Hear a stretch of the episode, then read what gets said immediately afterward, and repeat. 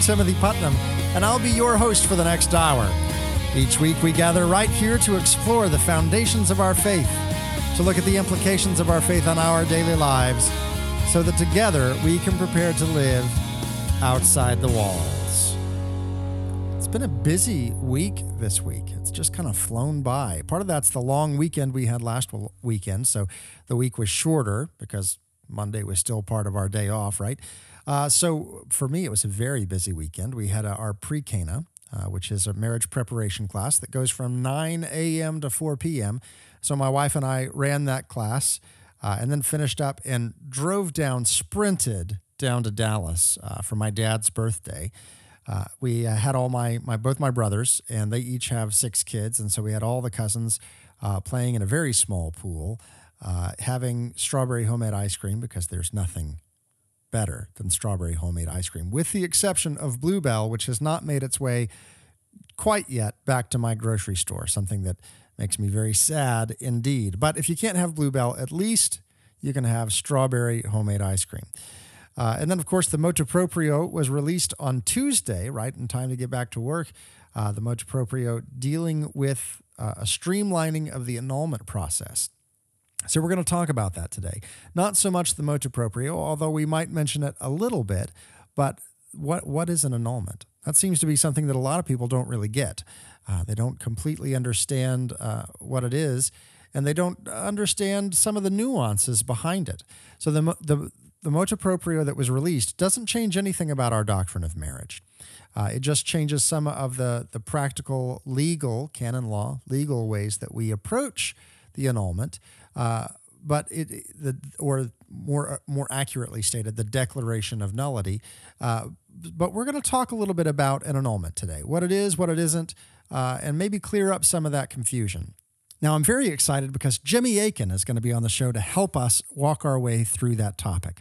But as always, let's start our time together in prayer, in scripture, and with a reading from church history. Everyone who waits for the Lord finds joy. Now we pray to him, Look on us with favor, Lord, and hear us. Faithful witness, firstborn of the dead, you washed away our sins in your blood. Make us always remember your wonderful works. You called men to be heralds of your good news. Make them strong and faithful messengers of your kingdom. King of peace, send your spirit on the leaders of the world turn their eyes toward the poor and the suffering. Protect and defend those who are discriminated against because of race, color, class, language, or religion, that they may be accorded the rights and dignity which are theirs. May all who died in your love share in your happiness, with Mary our Mother and all your holy ones. Our Father who art in heaven, hallowed be thy name. Thy kingdom come, thy will be done on earth as it is in heaven. Give us this day our daily bread, and forgive us our trespasses, as we forgive those who trespass against us. And lead us not into temptation, but deliver us from evil. Almighty God, Creator and Guide, may we serve you with all our heart and know your forgiveness in our lives. We ask this through our Lord Jesus Christ, your Son, who lives and reigns with you and the Holy Spirit, one God, forever and ever. Amen. Today's first reading comes from the book of 1 Timothy, chapter 1. Beloved, this saying is trustworthy and deserves full acceptance. Christ Jesus came into the world to save sinners. Of these, I am the foremost. But for that reason, I was mercifully treated, so that in me, as the foremost, Christ Jesus might display all his patience as an example for those who would come to believe in him for everlasting life. To the King of ages, incorruptible, invisible, the only God, honor and glory forever and ever. Amen. That reading comes from the book of 1 Timothy, chapter 1. Today's responsorial psalm comes from Psalm 113. Blessed be the name of the Lord forever. Praise, you servants of the Lord. Praise the name of the Lord. Blessed be the name of the Lord both now and forever. Blessed be the name of the Lord forever. From the rising to the setting of the sun is the name of the Lord to be praised. High above all nations is the Lord, above the heavens is his glory. Blessed be the name of the Lord forever. Who is like the Lord our God, and looks upon the heavens and the earth below? He raises up the lowly from the dust, from the dunghill he lifts up the poor. Blessed be the name of the Lord forever. Today's gospel comes from the Gospel of Luke, chapter 6. Jesus said to his disciples, A good tree does not bear rotten fruit, nor does a rotten tree bear good fruit. For every tree is known by its own fruit. For people do not pick figs from thorn bushes, nor do they gather grapes from brambles. A good person out of the store of goodness in his heart produces good, but an evil person out of a store of evil produces evil. For from the fullness of the heart the mouth speaks.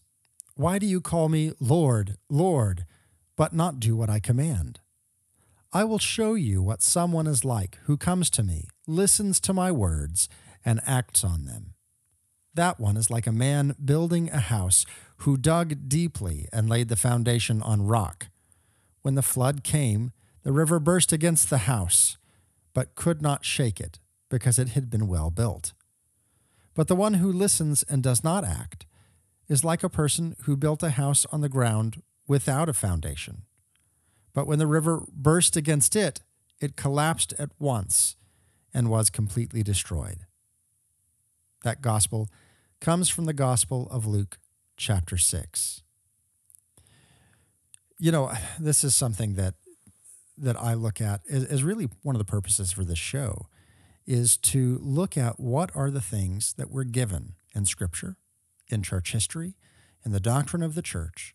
What are those things, those words that we've heard? Uh, and not only what are the words, but then what are the implications of those words? How can we put those words into practice? You know, it's one thing to hear Scripture, it's another thing to hear it and let it sink into our soul and to apply it to our lives. And when we apply the words of Scripture, when we apply the words of God, when we apply the words of tradition that uh, uphold the truth of Scripture, when we apply these things to our lives and the way that we live, uh, then there's there's a, an integrity, a continuity between what we profess and what we live out. Right out of the fullness of the heart, Christ said in the Gospel of Luke, out of the fullness of the heart, the mouth speaks. And so we guard our we guard our words. We say, what what am I cultivating in my heart? What's the nature that I'm feeding, uh, and what's going to come out? Is it vice going to come out, or is virtue going to come out?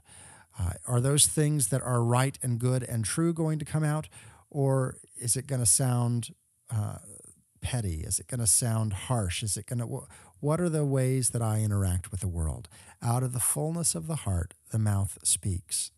And when we have our foundation on Christ, given through the words of the church, through the doctrines of the church, when we have centered our lives on Christ, we're able to withstand uh, the temptations, the difficulties, the, the, the, all of the rough aspects of life that come against us. We're able to stand up because we have a foundation that can't be shaken.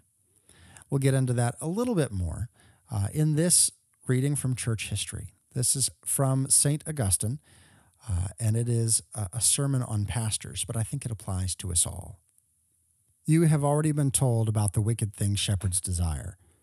Now, let us consider what they neglect. You have failed to strengthen what was weak, to heal what was sick, and to bind up what was injured, that is, what was broken. You did not call back the straying sheep, nor seek out the lost. What was strong, you have destroyed. Yes, you have cut it down and killed it.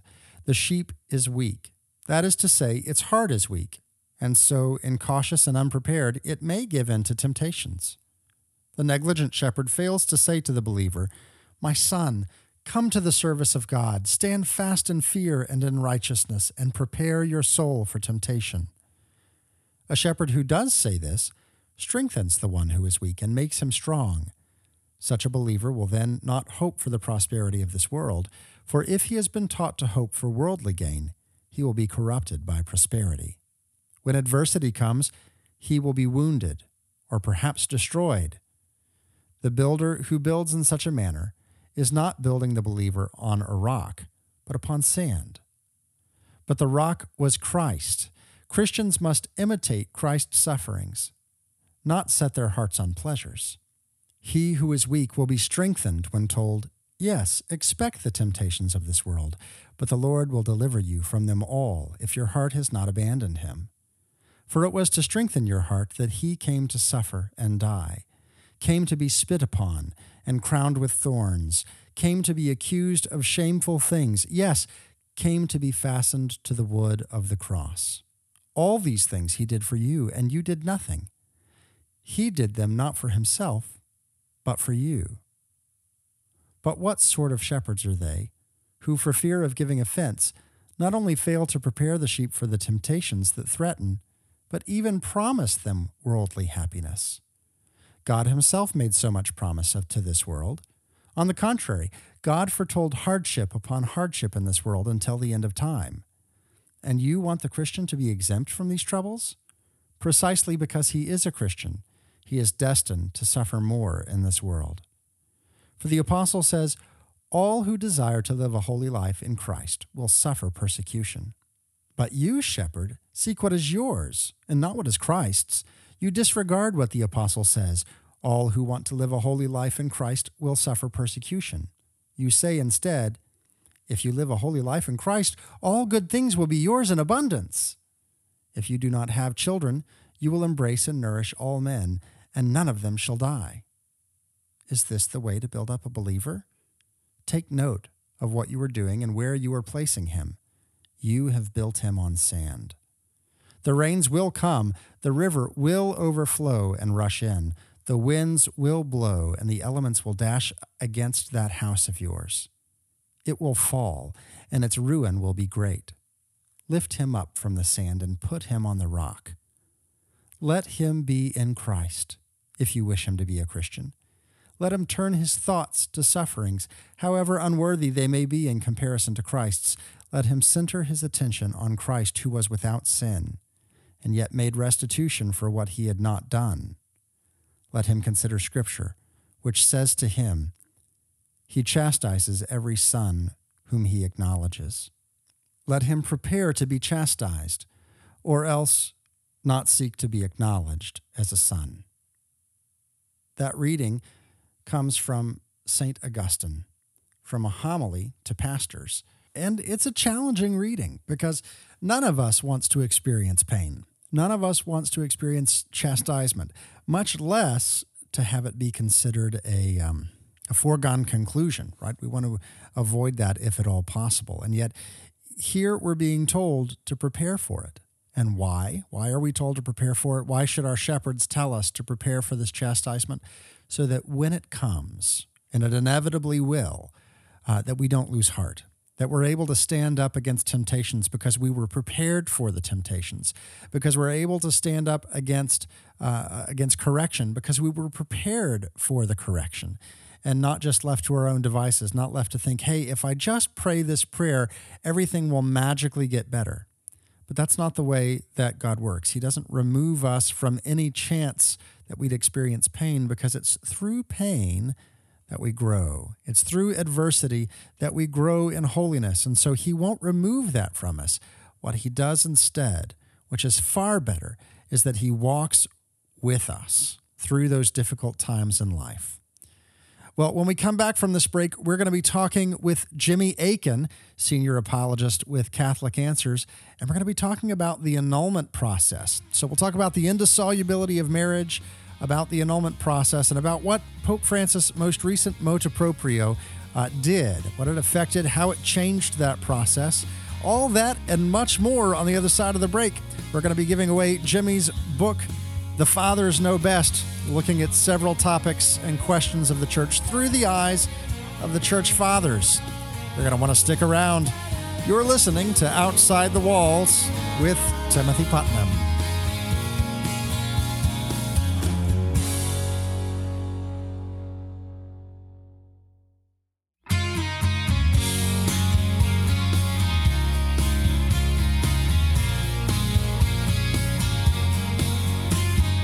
Welcome back to Outside the Walls with Timothy Putnam. Glad you stuck through the break. We've got a great show today. Uh, we're going to be talking, as I said in the last segment, we're going to be talking today about the motu proprio regarding the annulment process.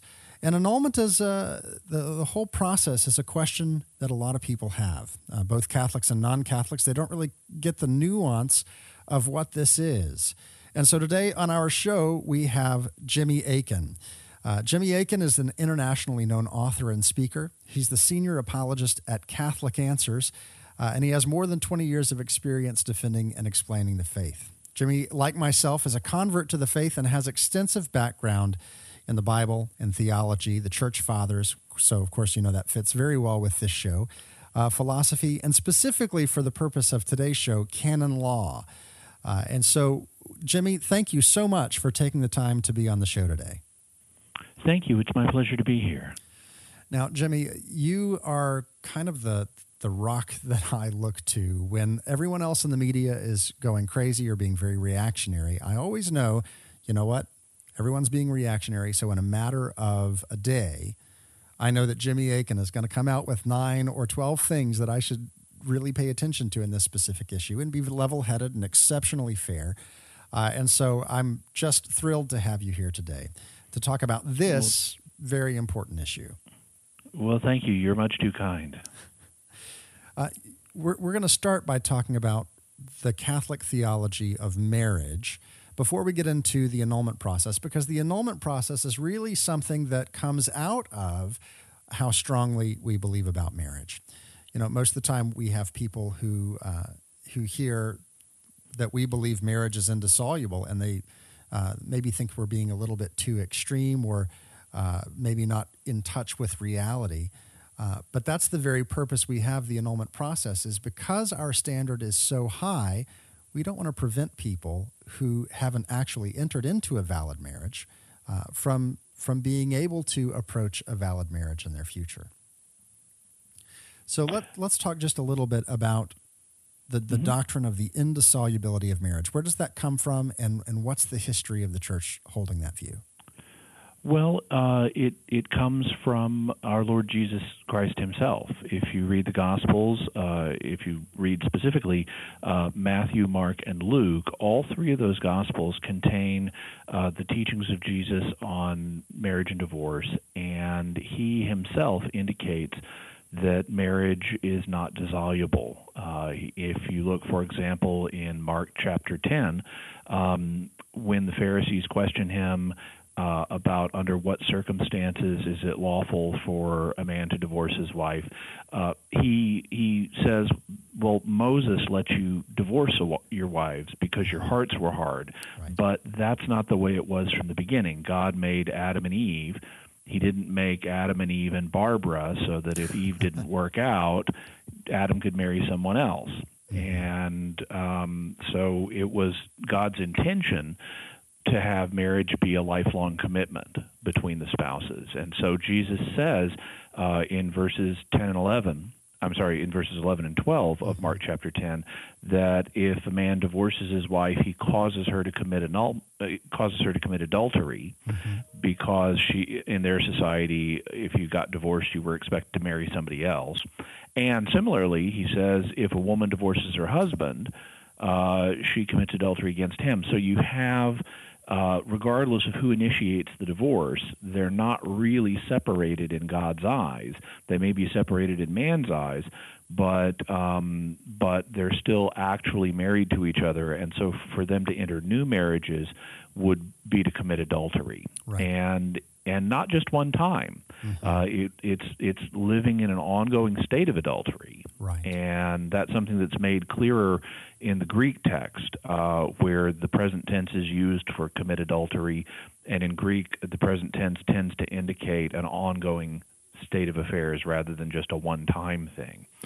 And so this is very serious, and it's not just in the Gospels, it's also presented elsewhere. For example, if you look in Romans chapter 7, Paul says the same thing.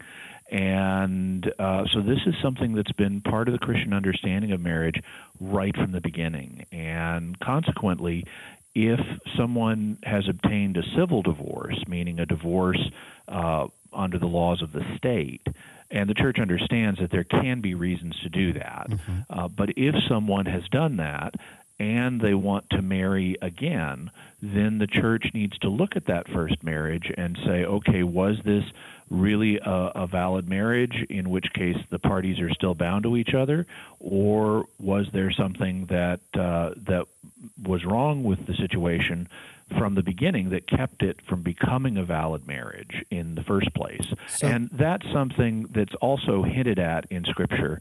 If you look in Matthew's Gospel, when he presents Jesus' teaching on annulment, I'm sorry, on divorce and remarriage, he um, he notes that there are some potential exceptions, and biblical scholars have discussed what the language that's used in Matthew refers to. Right. But in any event, it uh, it indicates that there are some exceptions that seem to be for illicit marriages, marriages that that uh, that were contrary to the law of Moses mm-hmm. at the time, and that brings up the idea of invalid marriages.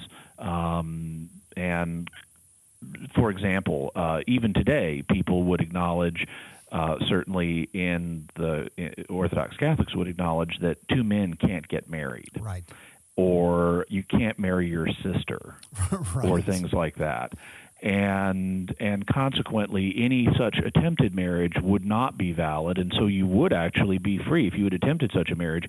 You would actually be free to marry somebody else because you're not really married to this person. Right.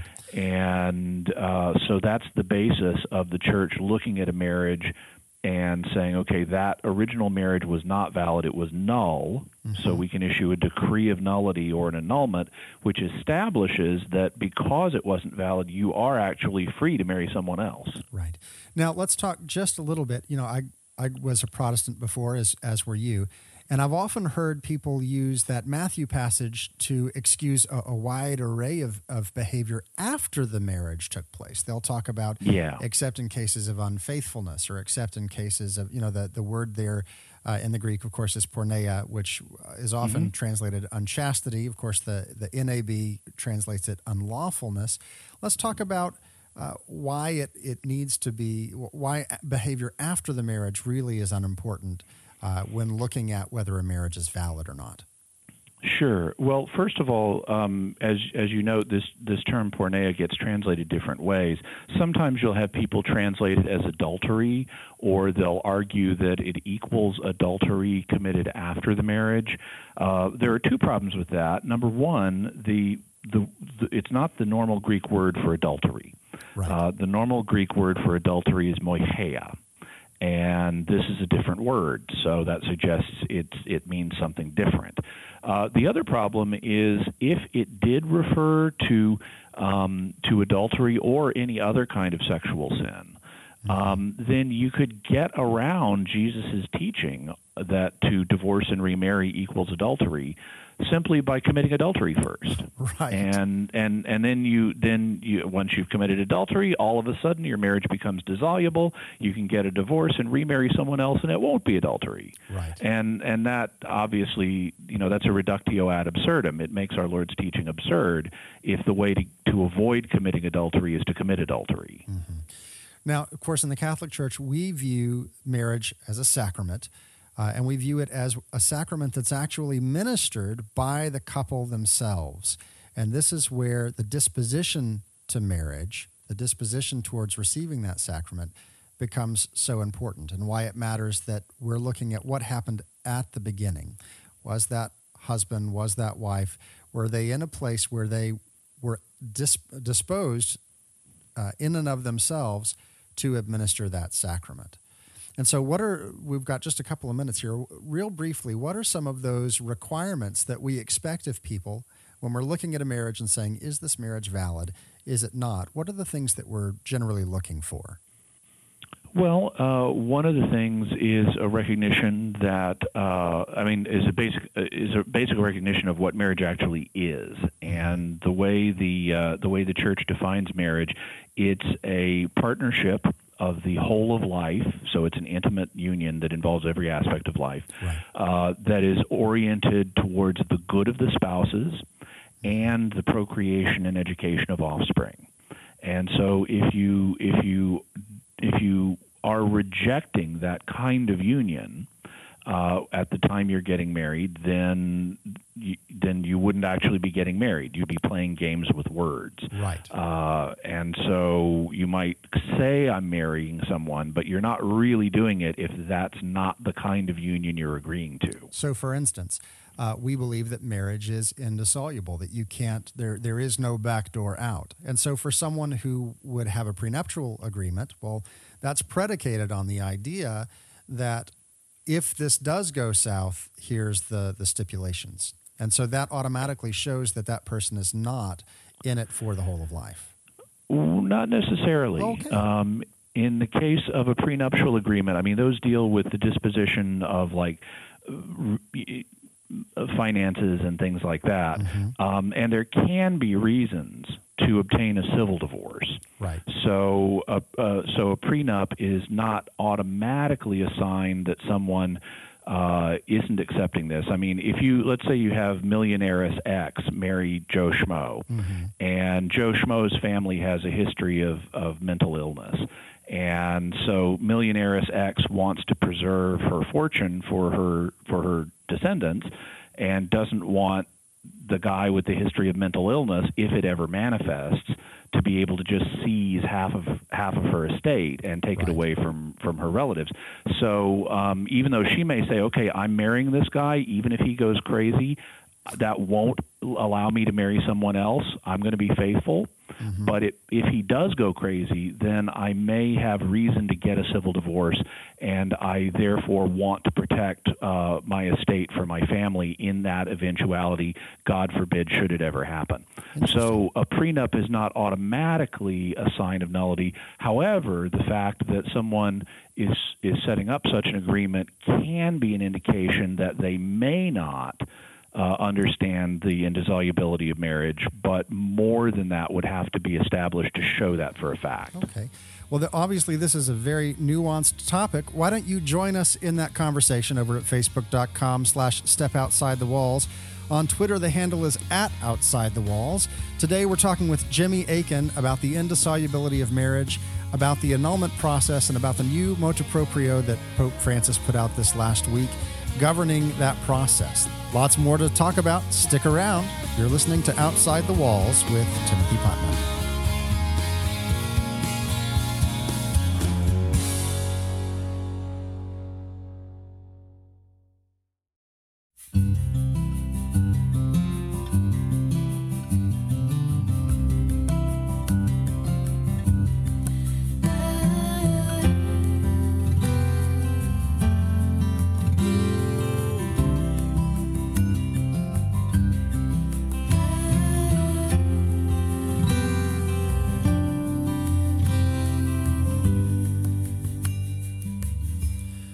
Welcome back to Outside the Walls with Timothy Putnam. Glad you stuck through the break.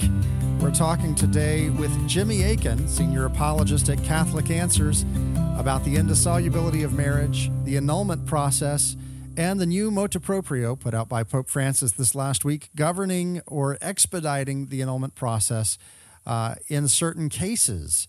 So, Jimmy, thank you again for being on the show today. My pleasure. So, in this last segment, we talked some about uh, what it means for marriage to be indissoluble and, and some of the, the nuances around that. Let's take some time now, and, and we've got a, a couple who uh, they were married civilly, they maybe even were married in the church, uh, and then they're married for any length of time as as everyone around them would look at what they have and they would say yes this is a marriage. They're they're together. They have children.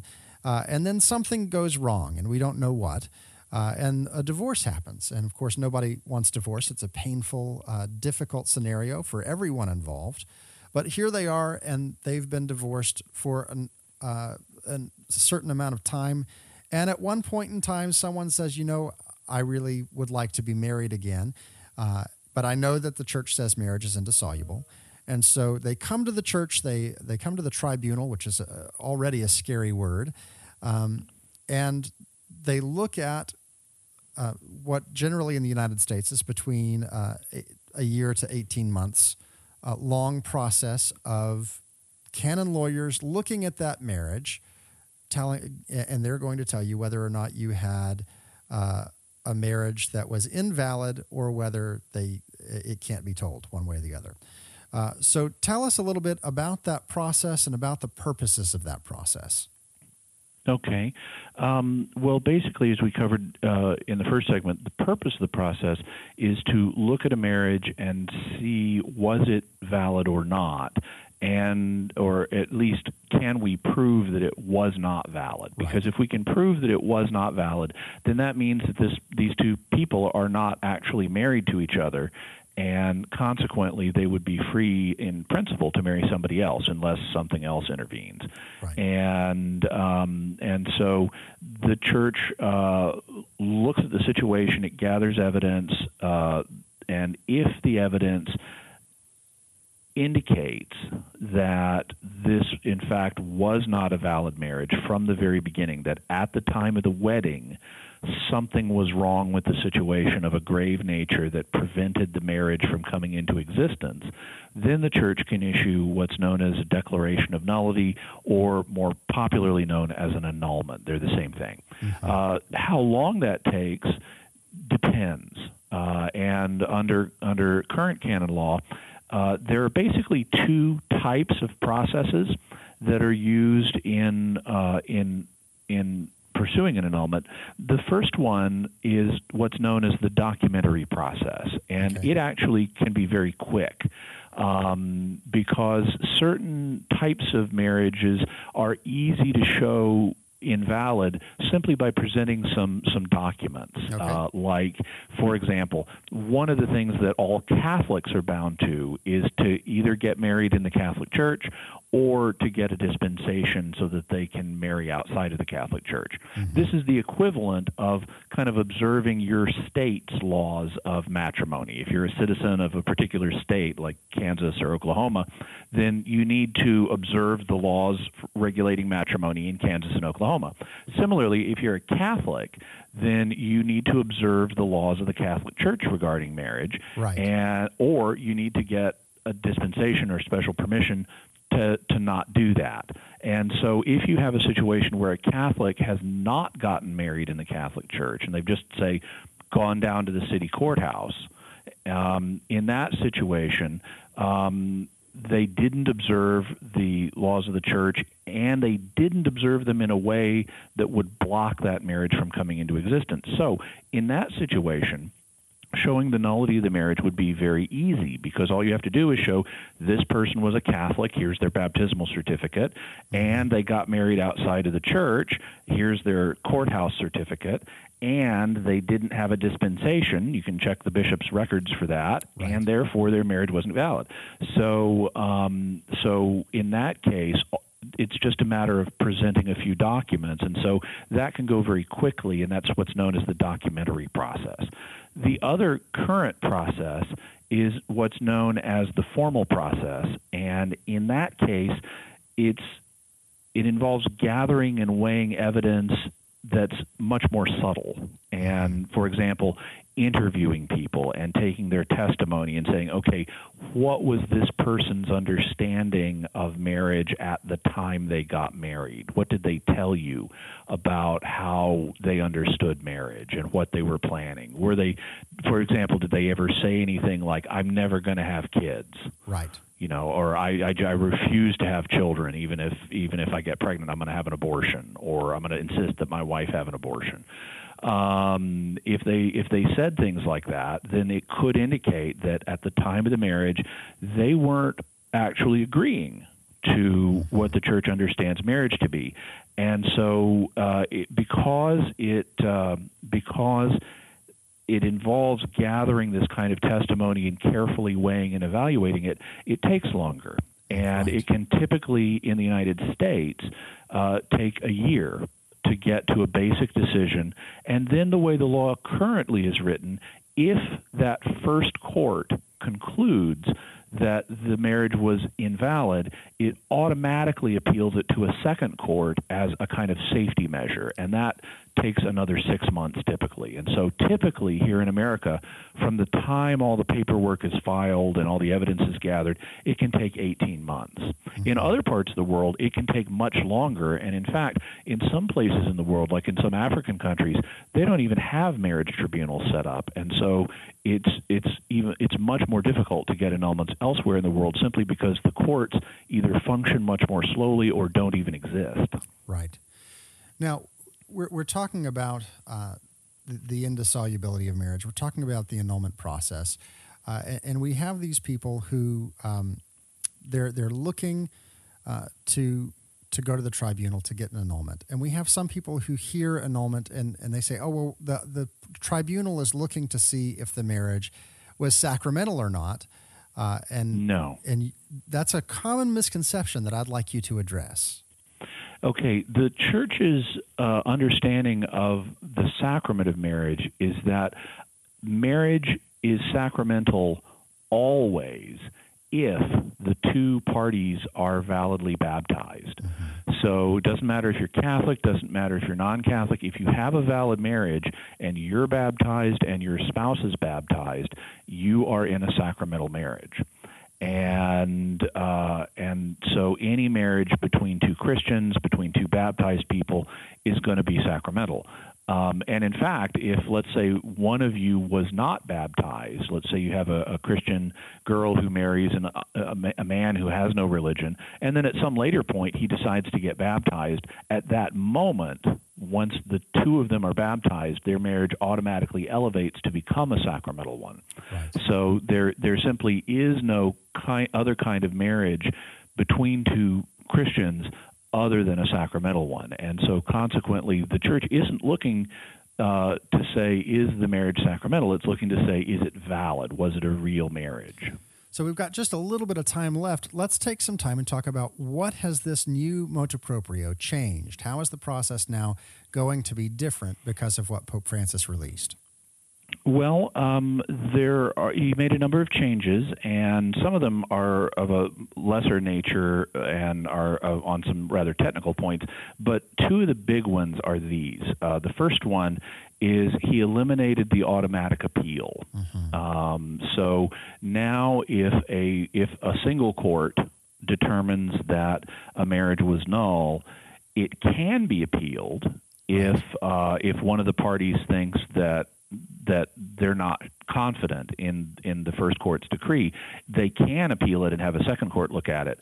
But um, but that's not automatic anymore, and so that will make it somewhat uh, take less time mm-hmm. to get uh, to get an annulment in many cases.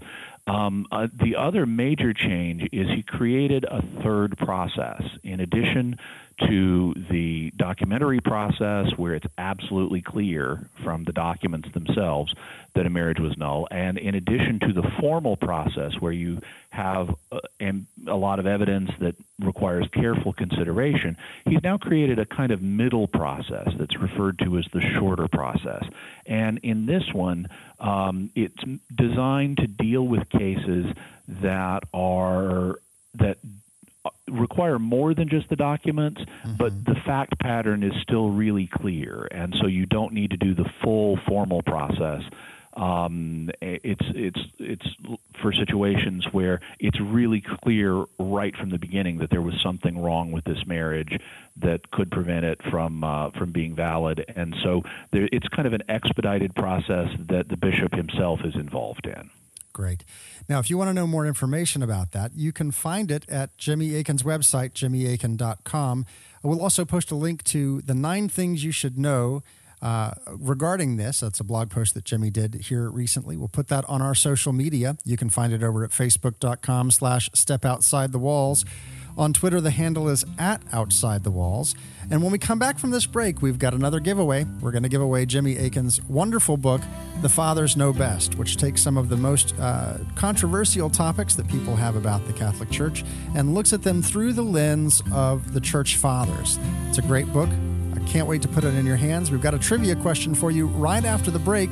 And all you've got to do is give me a call, 918 928 KPIM, uh, and we will get that to you free of charge, all yours. We'll be right back after this break. You're listening to Outside the Walls with Timothy Putnam.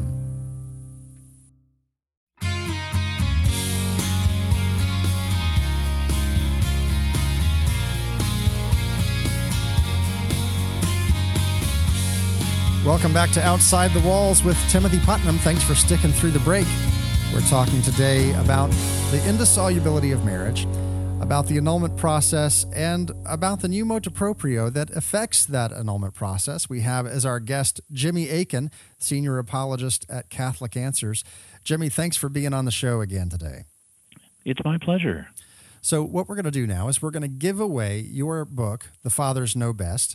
Uh, I've got a copy that I've just had sitting around here, just waiting for the appropriate opportunity. And what better time to give it away than when you are here right with us?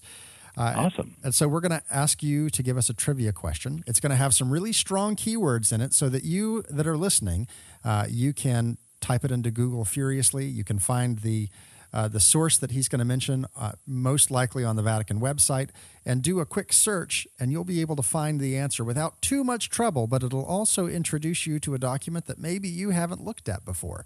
Uh, so, what you're going to do is when he gives the question, you're going to rush to your phone and you're going to dial in 918 928 KPIM. That's 918 928 5746. And you're going to give us that call. Let me know the answer to that question and uh, I'll send you this book. Great book, really nice, uh, detailed, lots of information about uh, what the church believes on a number of issues as seen through the eyes of the church fathers. So, Jimmy, why don't you give us that question?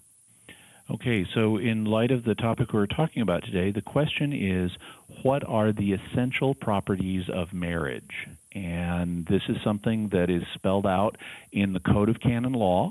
If you look on the, in the section on marriage between uh, Canon 1055 and Canon 1062, you'll find the answer right in there. What are the essential properties of marriage? Excellent. What are the essential properties of marriage? Give me a call, 918 928 KPIM, 918 928 5746. Let me know that answer, and we'll get that book right out to you. Jimmy, it's been such a pleasure to have you on the show today, and I look forward to doing this hopefully again in the future. Sounds great. My pleasure. You know, Jimmy brought up something very interesting at the end of our first segment together uh, that I think is worth us taking a look at again. Ed Peters is a canonist, a canon lawyer, a professor at Sacred Heart Seminary in Detroit, and also uh, is an advisor to the Vatican on matters of canon law. And as he looked at this motu proprio, he, he had one thought, and that was, or uh, rather, he had several thoughts, but one thought I want to take a look at. Uh, he said that this expedited uh, course of action that that uh, Pope Francis made available through the motu proprio uh, could be misleading. Not to it's it's certainly true. The things that he said are good and they're right and they don't change the doctrine of marriage at all. Uh, but one of the things that's in there is it talks about an expedited process for a certain variety of reasons. And in our first segment together, Jimmy Akin, we, when we were talking about uh, the uh, the prenuptial agreement, he mentioned that that in and of itself may point to something that was uh, un, uh, uh, an, an, improper view of marriage at the beginning, but by itself, it doesn't prove it. It doesn't prove that there was an improper understanding of marriage. And what Ed Peters was concerned about, and what I think we would be wise to look at, is um, is what some people may see these reasons that are given as expedited reasons for annulment and question the validity of their own marriage and say, oh, well, gosh, we were married and we were uh, married under these circumstances, and therefore uh, maybe maybe our marriage isn't valid, and maybe we should be concerned about that.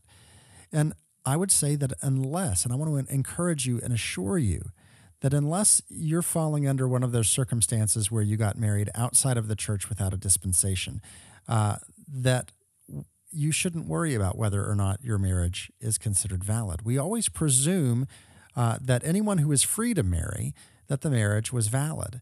Uh, and so if you're in one of those situations, maybe um, maybe you got married after your first child was born, or maybe you had a prenuptial agreement, or or anything along those lines. That's not something that you should be fretting over and worrying about. Uh, we only look at the validity of marriages when those are brought to us right? Now, of course, if you were not free to marry and you got married, that's another question entirely. But if you were free to marry and you and your spouse in good faith came forward and did everything that you could because you wanted to get married and you're in a good relationship right now, you, you shouldn't be questioning. Even if you're in a difficult relationship right now, you, you shouldn't be questioning, well, maybe, maybe my marriage isn't valid after all. We always presume that the marriage is valid. Uh, and the, a tribunal will never tell you your marriage is valid, right? What they can do is say we can't definitive, definitively say that the marriage is invalid. Uh, and so, or in the case of an annulment, we can definitively say that the marriage is invalid.